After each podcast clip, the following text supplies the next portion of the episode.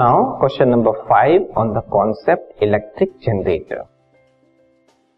What is the frequency of AC supply in हमारे household में जो current आती है वो एसी करंट होती है मीन ऑल्टरनेटिंग करंट होती है। ठीक है?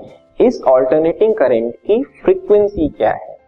ठीक है? फ्रीक्वेंसी का मतलब कितनी वो जो कॉइल के बेसिस पे अगर हम मान लो जनरेटर के बेसिस पे माने हालाँकि पावर स्टेशन पे ये इलेक्ट्रिसिटी जनरेट होती है अगर जनरेटर के हिसाब से अगर माने तो उसमें कॉयल रोटेट होती है। तो कॉयल के रोटेशन की हमें फ्रीक्वेंसी बतानी है ठीक है? तो इंडिया में किस फ्रीक्वेंसी को फॉलो किया जाता है, उसको हमें एक्सप्लेन करना है।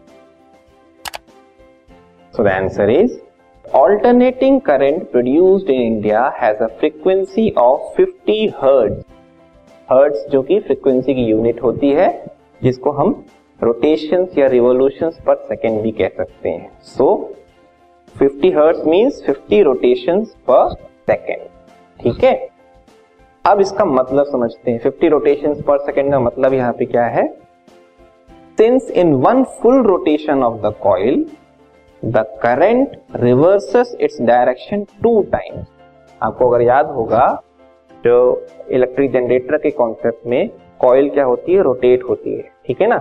जब एक फुल रोटेशन हो जाता है, पहले हाफ़ रोटेशन होगा तो पोलैरिटी डेवलप होगी, फिर एक और हाफ़ रोटेशन होगा, जिसको हम बोलते हैं, फिर फुल रोटेशन हो जाएगा तो पोलैरिटी क्या हो जाती है? रिवर्स हो जाती है। मीन पॉजिटिव और नेगेटिव जो है, आपस में इंटरचेंज हो जाते हैं राइट तो उसके बेसिस पे हम ये कहेंगे one full rotation of the coil में करंट जो है टू टाइम्स अपना डायरेक्शन चेंज करती है। करेक्ट तो अगर 50 रोटेशन होंगे in 50 rotation the current reverses its direction 100 time 100 कैसे? 2 इंटू फिफ्टी तो 50 जो फ्रीक्वेंसी आ रही है, उसके बेसिस पे हम समझ सकते हैं कि करंट की जो डायरेक्शन है एसी में इंडिया में 100 टाइम्स क्या होती है?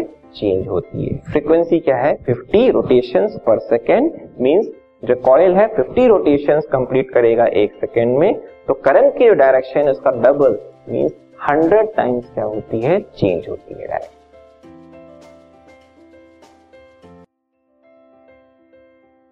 this podcast is brought you by Hubhopper Shiksha Abhiyan अगर आपको ये पॉडकास्ट पसंद आया तो प्लीज़ लाइक शेयर और सब्सक्राइब करें और वीडियो क्लासेस के लिए शिक्षा अभियान के यूट्यूब चैनल पर जाएँ।